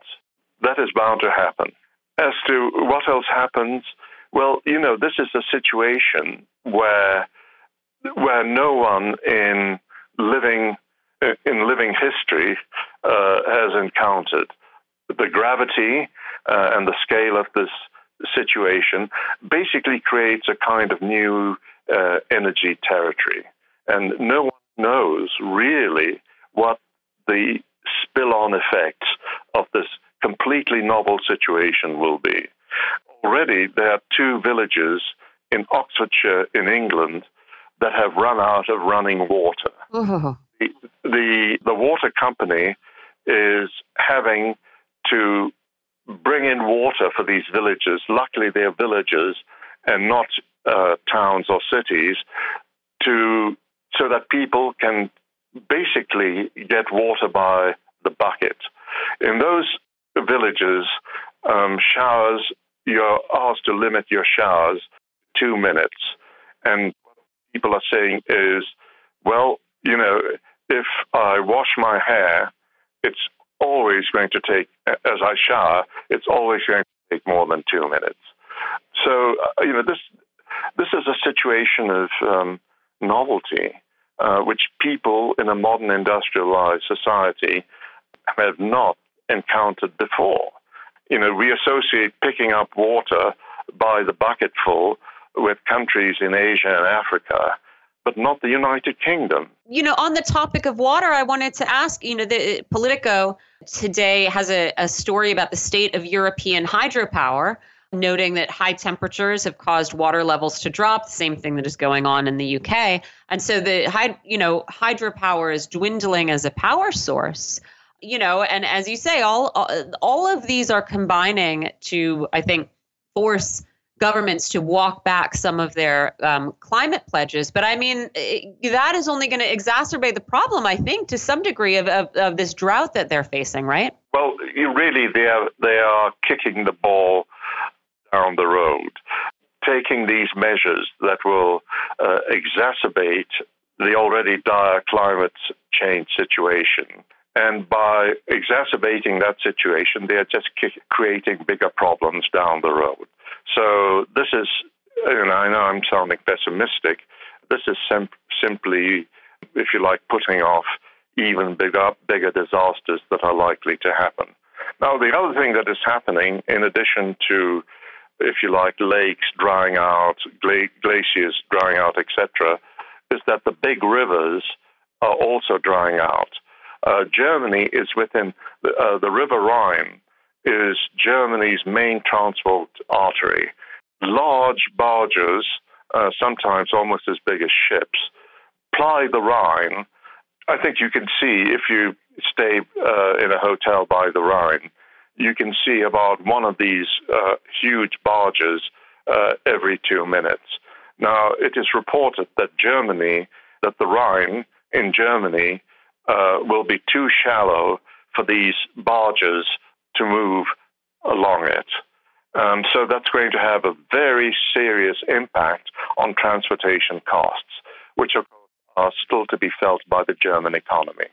And let me ask you, Ken, you, you spoke about the, the fatalism of the UK body politic, but what about Europe, right, which is not quite as, uh, uh, as acquiescent? Where do you think people are going to direct their frustration. And do, do you think that governments are going to be able to sort of create an external boogeyman to blame for these problems, or if, if we're going to see some very big political shifts? Of course, the war in Ukraine is being cited by all governments who have been impacted by this as the main contributory factor. Um, and of course, uh, other boogeymen will be created. All it would take is from a, for a Middle Eastern oil producing country uh, to raise some prices, and then that will be used by politicians in several countries uh, to stoke up Islamophobia, etc., uh, etc. Et well, you know, almost certainly, if the situation becomes grave, the already serious situation becomes even graver in countries like France, uh, we can expect people to take to the streets. As for Germany, there is a reluctance of people to do that because of the uh, um, the Nazi street parades, etc., etc. associated with Hitler's rise to power. Mainstream politicians don't take to the streets. It's usually the far left and the far right, the so-called troublemakers, if, if you like, uh, who will take to the streets. Um, and I think you know they will be dealt with uh, with considerable force. As for the rest of Europe, you know, it's it's in, it's really it's really impossible to say. Yeah, I mean, doesn't sound like something. Uh, I think a, lot of inevitable upheaval in the future is is what it sounds like. That was political and foreign affairs analyst Kenneth Surin. He's a Duke University professor. Dr. Surin, thank you so much for joining us. You're welcome. We are going to skip this last break. John, yep. we've got some breaking news that I am sure you're aware of because I know you get all those New York Times push notifications. But have you seen the breaking news uh, that the raid on Mar a Lago, Donald Trump's Florida home, followed a subpoena? Yes. Right? So they had tried to get this information, whatever it was that they were searching for. Yeah, through less uh, dramatic means, but apparently failed. Yeah, Trump ignored them. Right. Yeah, and now this is, of it, course, it's it, it, all hell's breaking loose on Capitol Hill. Uh, there's a congressman, a Republican congressman from Florida, who just proposed um, a law. That, of course, it doesn't have a chance in hell, but he proposed a law to expel all federal law enforcement officers from the state of Florida.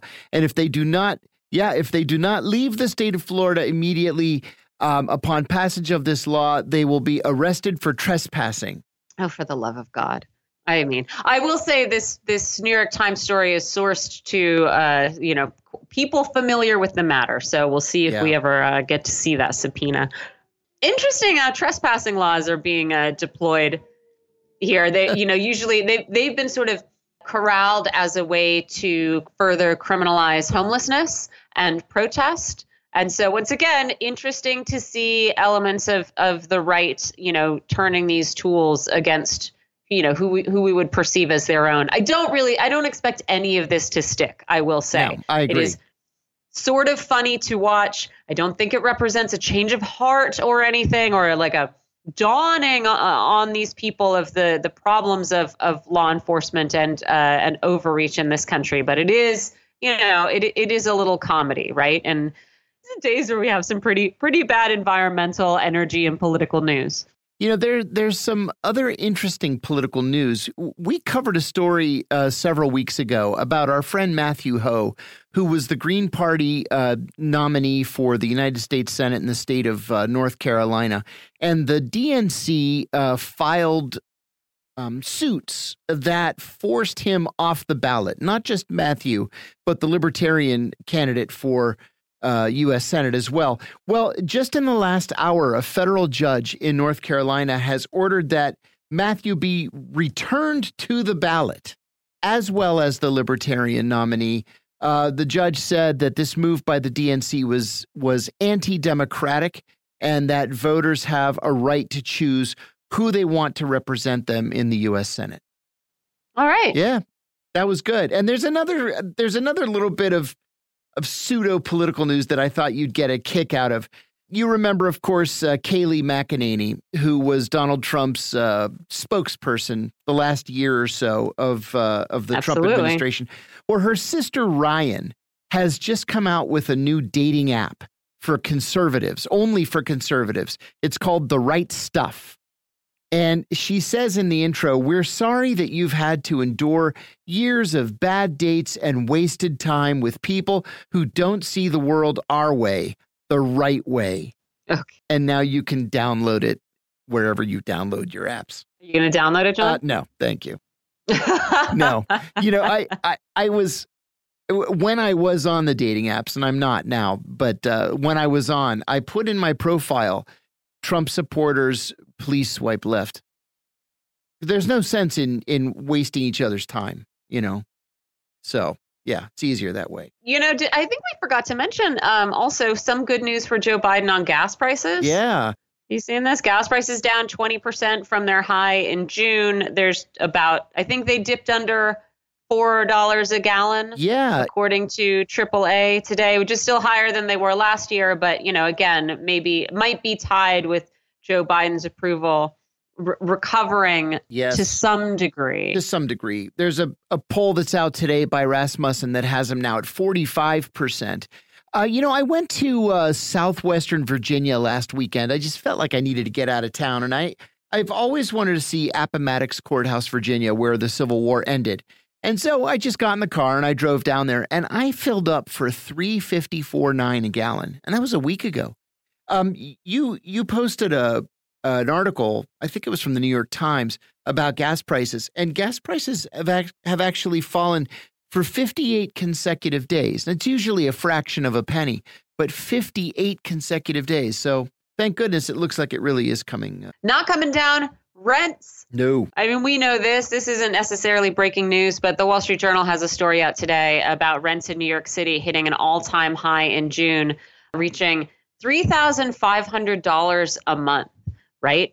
In Manhattan, rents uh, up over $4,000 a month, but of all these neighborhoods, Street Easy collects rent data. Um, of all of the New York neighborhoods that Street Easy collected data from, 20 had median asking rents of $4,000 oh. for one bedroom apartment. Oh. A one bedroom apartment costing you $4,000 a month. You have to be earning a decent salary to even bring home $4,000 a month total. I mean, it is unbelievable how this is just the gap between someone who can pay that and anyone working like a regular job in the rest of the country is so profound. It's really hard to it's hard to see how this continues without some like complete social breakdown. Or I guess we just all roll over and accept that when nobody ever gets to buy a home again, we just rent. But you can't even rent. Yeah. I don't. I can't get my head. I can't get my head around four thousand dollars for a one bedroom apartment. I mean, that is that's so upsetting to me. Yeah. That that's truly incredible. Yeah, I, I couldn't. Oh man, and um, we it. should should we leave the the listeners with five seconds to know that there's a new virus? There's a new virus that, yeah, that they don't really have I to worry about because you only get it if you get bitten by a shrew, right? so don't. I, I think that's it. It's in China. Don't try and tame any shrews, and you'll be safe from this new virus, and we won't have to talk about it. So just don't don't do that, people. Don't get it and have it mutate and spread between people, and we'll all be fine. Do your part. Leave the shrews alone.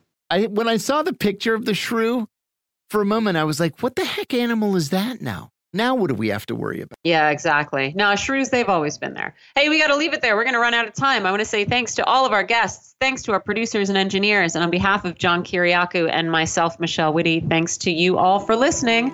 We will see you tomorrow.